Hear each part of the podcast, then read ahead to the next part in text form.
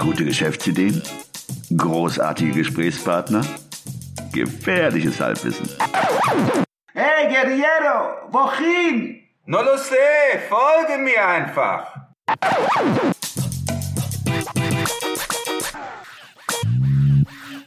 Hallo und willkommen zu einer neuen Episode des 9 to 5 Podcasts, wieder aus dem Küchenstudio hier in Köln, Nähe Brüsseler Platz, belgisches Viertel. Am Mikrofon wie immer der Ruben und mir gegenüber sitzt der Christian, hallo, Hallo zusammen. Christian. Hallo Ruben. Ähm, heute in dieser Episode geht es um eine Geschäftsidee, die auch als Zeithassel Ja. umsetzbar wäre. Es geht da in Richtung Montage. Aber bevor wir in die Episode einsteigen, vorab ein paar Gedanken, die wir uns Mhm. vor der Episode gemacht haben. Es geht um das Wort Zeithassel. Zeithassel hat was Jugendliches, was Trendiges. Jeder assoziiert so, Zeithassel ist was für junge Menschen, für Menschen, die vielleicht ähm, äh, von dem regulären Arbeitsleben sich ein Nebeneinkommen aufbauen möchten, mit der Option vielleicht daraus auch ein Haupteinkommen zu Mhm. machen. Ja. Aber wir haben mal weitergesponnen. Äh, Es geht ja nicht nur um Leute, die in einem festen Arbeitsverhältnis stehen, sondern vielleicht auch um Leute, die ihre Rente aufbessern wollen. Ja, oder auch im, ja, oder auch im Freelancer, die, die sagen, ich möchte noch was nebenbei machen. Bei vielen Freelancern ist es ja zum Beispiel so, dass die keine festen Rentenansprüche haben Ja. und die müssen ja schon von, von Anfang an sozusagen vorsorgen, selber vorsorgen. Und da ist natürlich ein Zusatzeinkommen, je früher, desto besser Ja. sinnvoll, aber auch später, wenn vielleicht die Rente nicht so äh, groß ist, dass man, dass man nebenher noch was macht. Also gesagt, Zeithassel kennt keine Altersbeschränkung. Genau. Es ist für den 20-Jährigen, 30-Jährigen, genauso für den Ja. über 50-Jährigen, 60-Jährigen, Genau, der meint, ich bin noch zu jung, genau. äh, um zum alten Eisen zu gehören, oder ich muss mir was dazu verdienen, weil ich meine Rente aufbessern möchte. Ja. Weil sie vielleicht, jeder kennt, äh, gibt ja einmal im Jahr seinen Rentenbescheid und äh, wird sicherlich für sich dann wissen, ob es notwendig ist oder nicht notwendig ist. Genau. Gut, das waren ja diese Mhm. Gedanken, die wir uns gemacht haben, um vielleicht auch mal so eine ja, Einordnung zu geben. Ja. Es ist nicht nur was für junge Menschen, sondern auch für die, die im besten Saft stehen. Saft, Gut, die heutige Episode wieder ähm, eine Geschäftsidee, Mhm. AK Side-Hustle, die aus dem äh, Buch von Christian stammt, 33 Guerilla-Geschäftsideen. Und äh, es geht, wie ich eingangs schon sagte, um Montage. Mhm. Also ich würde jetzt Christian einfach bitten, äh, diese Idee vorzustellen. Ja, vielen Dank. Also die Idee habe ich betitelt IKEA-Alphas oder IKEA-Alphas. Kleines Wortspiel. Mini-Exposé. Flotter Trupp von jungen Menschen, die Billy und Co. im Schlaf aufbauen können. Wer kennt das nicht? Der neue Kleiderschrank bei IKEA ist schnell eingekauft und den Zeitaufwand für den Aufbau spielt man den Kopf runter. Bis man dann an einem Samstagvormittag mit der Kaffeetasse in der Hand die Verpackungskartons aufreißt und eine 20 Seiten lange Aufbauanleitung in den Händen hält. Plötzlich hat man eine ganze Liste von anderen Projekten, die viel dringender scheinen. Oder man stellt fest, dass man für den Aufbau noch Mitstreiter braucht. Die IKEA-Alphas sind ein flotter Trupp von bastelaffinen, handwerklich begeisterten Menschen, die dir das vermaledeite Ding gegen einen Festpreis im Handumdrehen aufbauen. Jetzt könnte jemand einwenden, aber das schwedische Einrichtungshaus bietet doch diesen Service teilweise auch an. Das stimmt. Ich habe diesen Service auch schon einmal in Anspruch genommen und kann sagen, es war eine Lachnummer. Die Lieferanten, sehr nette Leute, kamen gegen 21 Uhr abends an, total ausgelaugt von einem langen Arbeitstag. Aber das sind ja Profis, die machen das im Schlaf, dachte ich. Weit gefehlt. Die erste Amtshandlung war, die mitgelieferte IKEA-Bedienungsanleitung zur Hand zu nehmen. Dann haben die vier die Köpfe zusammengesteckt und es wirkte so, als würde eine Gruppe von Kunsthistorikern elektrische Schaltpläne analysieren. Ganz anders bei den IKEA-Alphas. Die sind so gut drauf, die brauchen keine Bedienungsanleitung. Die können sowas im Schlaf und versprühen dabei auch noch gute Laune. Perfekt auch als Zeithassel für Schüler und Studenten. Ries ganz kurz noch. Risiken und Nebenwirkungen. Es könnte sein, dass, das, dass dem schwedischen Möbelriesen diese Nummer nicht gefällt. Vielleicht trifft aber auch das Gegenteil zu. Auf jeden Fall sollte man sich beim Branding rechtlich auf die sichere Seite bringen. Äh, sehr gut. Ich wollte bei dem letzten Satz noch anhängen, ähm, es ist nicht nur für Schüler und Studenten. Wir hatten ja einmal Ja. gesagt, es könnte auch jetzt für rüstige Rentner was sein, ähm, die dadurch. Ja, Die haben meistens ja auch noch ein bisschen mehr handwerkliches Geschick als die, als die junge Generation. das stimmt in der Tat. Aber gut, dass du dir diese Idee vorstellst, weil ich habe jetzt unlängst in der Zeitung gelesen, äh, im Handelsblatt, ich gebe jetzt nicht an, aber ich Mhm. habe das im Handelsblatt gelesen, dass IKEA vor kurzer Zeit in Amerika ein ja, ein Unternehmen aufgekauft hat namens TaskRabbit. Mhm. TaskRabbit ist eine Plattform, äh, über die man ja solche Arbeiten buchen kann. Oder Leute können sich da einstellen Ja. und diese Arbeit drin buchen. Ja, sowas und wie MyHammer für Haushaltstätigkeiten. äh, richtig, weil wahrscheinlich davon privaten Angeboten, we weniger gewerblich. So habe ich es verstanden. Ah, ja, stimmt. Mhm. Ja. Und ich denke einfach mal, dass bei TaskRabbit sich diese, ähm, diese, ja, diese Nachfragen nach, Mhm. nach Montagedienstleistungen wahrscheinlich so astronomisch in die Höhe gegangen ist, dass dann IKEA darauf Ah. wohl aufmerksam gemacht wurde. Und gesagt Und, hat, ja, und die haben TaskRabbit in der Tat gekauft. gekauft. Ja. Ja, man sieht, ähm, dass es da wohl einen Markt gibt. Weil Ja. Wenn IKEA schon diese Plattform kauft, ja. die jetzt nicht nur IKEA-Montagedienstleistungen beinhaltet, sondern auch andere Arbeiten wie äh, ein schweren ein Klavier schleppen, Ja. also Sachen, die, die man gerne abgibt. Und Wann hast du das gelesen im Handelsbuch? letzten Monat ist es veröffentlicht worden. Es ist vor kurzem Okay. ging es über die Medien, Okay. dass IKEA dieses Unternehmen gekauft hat. Ja. Also mein Buch ist ja, habe ich ja im Herbst letzten Jahres veröffentlicht, damit jetzt keiner von euch denkt, ich hätte die Idee schnell äh, abgekupfert und in, in mein in den Podcast gebracht. Die Idee ist ja schon älter. Ja. Also ich habe es letzten Herbst veröffentlicht. Die Idee hatte ich aber schon vor zwei Jahren. Äh, wobei jetzt TaskRabbit jetzt nicht diese Idee reflektiert. Nee, das ist, TaskRabbit ist ja eine Plattform, wo solche Arbeiten oder solche Dienstleistungen eingestellt werden oder auch Nachfragen nach solchen Aber Dienstleistungen. es zeigt sich, ich hatte ja, als Ja. ich das geschrieben habe, hatte ich ja die Frage, findet Ikea das, Ikea das cool oder finden, sehen die es Ja. als Konkurrenz? Mhm. Zumindest haben sie es ja als interessant genug gesehen, um es aufzukaufen. Ja. Ob jetzt um Konkurrenz auszuschalten oder um zu sagen, äh, wie hast du es genannt, vertikal äh, sich auszudehnen. auszudehnen Ja. und zu sagen, das nehmen wir jetzt auch noch mit ins Programm. Ne? Also ich denke, dass ähm, äh, die Nachfrage so signifikant war, dass es dann wirklich für IKEA interessant war. Ja.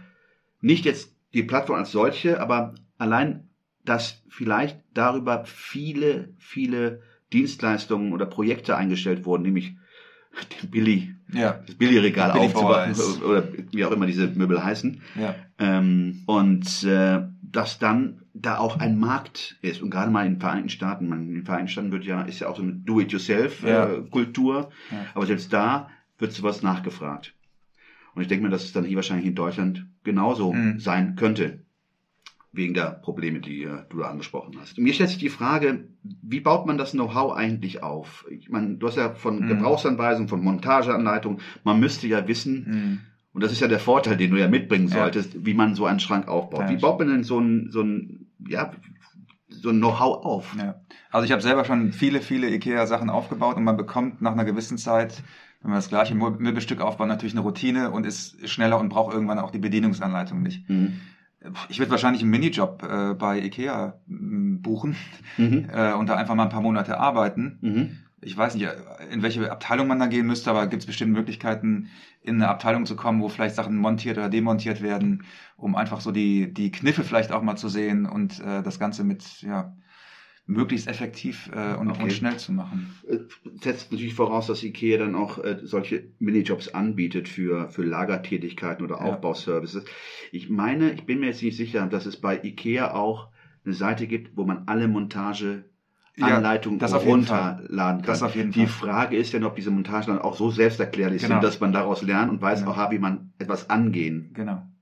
Also ich würde behaupten, es ist Übungssache. Ich glaube, du musst so einen so einen Schrank dann auch fünfmal aufgebaut haben, bis Mhm. es wirklich Mhm. in äh, Fleisch und Blut übergegangen ist. Aber gut, man könnte natürlich wie bei vielen anderen Sachen auch so anfangen, dass man es erstmal zu einem günstigeren Tarif macht. Ja. Oder dass man sagt, ich mache es erstmal bei Freunden. Ja. Ich biete es erstmal allen meinen Freunden an, um Ja. zu üben. Ja. Ja, und dann äh, mache ich daraus ein Geschäft. Und Ich glaube, in, jedem, in jeder Wohnung steht ein IKEA-Teil. Ja, ganz genau. Von daher, ja. Wie würde man denn jetzt diese Dienstleistung bestellen oder buchen können? Wo würde man sich denn einbringen oder einstellen? Was würde man denn da machen? Würde man Flyer verteilen oder? Genau, das war jetzt eine Überlegung, dass man damit anfängt, dass man vor den äh, Kauf, vor diesen Möbelkaufhäusern aus Schweden äh, Flyer verteilt. Weiß ich nicht, am Parkplatz vielleicht sogar Ja. hinter die Windschutzscheiben äh, Postkarten macht Ja. mit, mit, diesem, mit diesem Service. Ich kann mir gut vorstellen, dass man da auch so targeted ähm, Marketing im Internet machen kann. Mhm. Bei Leuten, die, ne, die auf Mhm. Ikea-Seiten waren oder Mhm. so, dass man sich da irgendwie ins Spiel bringt. Jetzt ist es ja so, ähm, dass diese Leistung ja auch angeboten, man, du hast ja auch eine gebucht von Mhm. Ikea und Ja. warst ja nicht so ähm, Nee. zufrieden mit, mit der Dienstleistung. Jetzt äh, habe ich mal recherchiert auf der Seite selbst, Preise, die aufgezeigt werden. Und da ist ja eine Grundpauschale von 49, rund 49 Euro die Rede. Mhm. plus 20% vom Warenwert Mhm. der zu montierenden Möbel. Das ist natürlich nicht wenig, ne? Ja. Je nachdem, was du bestellst, wenn Ja. es eine, eine Küche ist, Ja. wobei da ist wahrscheinlich der Bedarf höher bei Küchen Oh als, ja. als Mhm. bei äh, Da gibt's glaub, da gibt's tatsächlich auch von Ikea, glaube ich, einen ziemlich guten Service. Okay. Spe speziell für diese Küchen. Ja. Das ist ja oft eine relativ komplexe Sache. ja, ja, Ja. ja. Ich hatte jetzt an das Segment gedacht, Sofas, Kleiderschränke, Mhm. Regale, sowas, ja. Mhm, mhm. Und äh, gut, das sind so Richtwerte jetzt, die man da abrufen kann, nicht? Und ähm, ähm, A, muss man diese Dienstleistung auch buchen. Äh, die müssen ja auch verfügbar, verfügbar sein. Aber ist das ein Preis, den man... Müsste man ausprobieren, ne? Ja. Müsste man wirklich mal ausprobieren, wie, wie lange man braucht Mhm. Und schauen. Äh, du hattest ja auch die Idee ähm, noch ins Spiel gebracht, dass man auch den Transport mit anbietet, ne? Das war meine Idee, weil Ja. auch das wird ja angeboten und wenn man sich da mal diese Preisliste anguckt, ähm, dachte ich, wenn jemand von den Leuten, die sagen, okay, das würde ich gerne mal anbieten und vielleicht ohnehin einen Lieferwagen Ja. oder ein, Kombi, ein, recht, ein größeres Auto hat und sich auch zutrauen würde, die Sachen selber abzuholen als zusätzliche Dienstleistung, dass man da wiederum äh, ja ja Mehr- noch mal eine Mehrwert. Komponente Mehrwert schafft. Finde ich für den Kunden ist es bestimmt interessant. Ich persönlich würde das nicht machen, weil ich denke, dass da so viele Fragezeichen und so viele Fallstricke sind. Also, oder sagen wir so, das wird dann zu komplex für mich. Ich würde die Idee ganz schlank und einfach halten. Mhm. Ich denke, wenn du in dieses Transportbusiness mit einsteigst, dann hast du plötzlich den Problem mit, mit äh, Sachen gehen kaputt auf dem Also Transport. Haftung- Du hast haftungstechnische Haftungssachen, Natur, ja. du hast äh, Verkehrsstaus Mhm. äh, zu, zu äh, bestimmten Zeiten. Du Gut, hast vielleicht, ja, Das müsste jeder für sich dann Genau. irgendwie bewerten, aber das wäre eine Möglichkeit, die man im Hinterkopf behalten Ja. könnte, so als Skalierung. Ähm, Oder man sucht sich einen Kooperationspartner, der diesen Teil für einen mit übernimmt. Ja. Ne? Ja. ja, ähm, jetzt denken wir mal weiter. Du bist jetzt da vor Ort und baust etwas auf.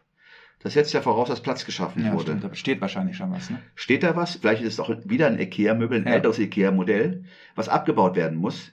Äh, Dann könnte man vielleicht überlegen, ob man dann mit der Demontage und vielleicht auch mit der Entsorgung ein weiteres Geschäftsfeld oder Du bist ja sowieso schon da, könntest es dann auch direkt mitnehmen. ja. Weil in dem Zusammenhang, weil mir fällt immer die Geschichte ein von, von, Von dem äh, Badezimmerschrank. von dem Badezimmerschrank, den Ja. du, weil ich möchte das mal gerne erzählen, Ja. weil das ist echt für mich äh, ein Paradebeispiel. Ja. Also ich habe mal einen Ikea-Badezimmerschrank äh, auf der Straße gefunden und den habe ich dann nach einigen Jahren loswerden wollen wieder und habe hab ihn auf Ebay gesetzt und den habe ich für über 250, ich glaube 270 Euro nach Holland verkauft. Und der Käufer hat den sogar mit einem Transportunternehmen äh, abholen lassen. Und ich war total baff und habe den dann auch angeschrieben. Das war ein amerikanischer ähm, GI und habe den angeschrieben, habe gesagt, warum bezahlst du so viel Geld für diesen äh, Ikea-Badezimmerschrank? Du kannst doch einfach zu deinem äh, Ikea gehen und den kaufen. Und dann hat er gesagt, ja, das ist eine, aus einem bestimmten Baujahr und den gibt's jetzt nicht mehr bei Ikea. Und er ist da in einer Mietwohnung und hat den kaputt gemacht und muss, muss genau den ersetzen. Und davon wird es wahrscheinlich eine Menge Leute geben. Ich weiß, dass es auch Sammler gibt, die Ikea-Möbel aus bestimmten Phasen und Epochen sammeln sozusagen. Ja. Wie Swatch-Uhren praktisch. Ja, genau. Ja. Also das wäre natürlich ein Zusatzgeschäft, dass man diese ganzen Sachen abtransportiert, sich vielleicht ein kleines Lager anmietet, die Sachen dann auf Ebay weiterverkauft oder auch ähm, Ersatzteile sammelt. Ja, es ist ja auch immer wieder so, dass bestimmte Sachen kaputt gehen bei einem Ikea-Möbel und Mhm, dann die ne, Schrauben und so weiter kann man ja mittlerweile an Automaten kaufen bei Ikea, aber was ist mit bestimmten Leisten oder Mhm. sowas? Also da könnte auch noch ein Zusatzgeschäft sein, dass man, dass man das sozusagen mit 360 Grad denkt, dass man zum Ikea Das ist eine sehr gute, gerade mal diese, dieses Thema mit dem Ersatzteillager, ähm, weil es gibt ja viele Möbelstücke, die gar nicht mehr im Sortiment sind, die aber eben noch so schön sind und äh, ähm, die äh, Besitzer ja äh, diese Sachen auch gerne behalten möchten und äh, würden sicherlich Ersatzteile, die vonnöten sind, weil der Schrank vielleicht kaputt ist, wenn man die abrufen könnte, Mhm. wenn man dann mit der Zeit ein so großes Ersatzteillager aufbaut, dass man dann wahrscheinlich nicht mehr mit der Montage zu tun hat, sondern mit der Verwaltung und dem Versand von Ersatzteilen. ja, Das wäre ein interessantes äh, Geschäftsbild, was mir gerade so einfällt. Also, man, das ist eine Sache, man fängt klein an, äh, man könnte sich damit auch ein nettes Nebeneinkommen, ein Side-Hustle, also ein Zusatzeinkommen äh, verdienen. Wenn man so sieht, je nachdem, äh, also mindestens 50 Euro Mhm. ähm, plus ähm, ein Prozentsatz für den Warenwert der zu montierenden Möbel könnte einträglich sein und Ja. ein tolles Nebeneinkommen bescheren. Schüler, Studenten und wie auch Rentner genau. und Arbeitnehmer. Okay. Gut, Ja. das war, das war die Geschäftsidee IKEA Alphas. Ähm, ja, Weitere werden folgen und äh, ja, wünsche einen schönen Sonntag. macht's gut. Bis dann. Ciao.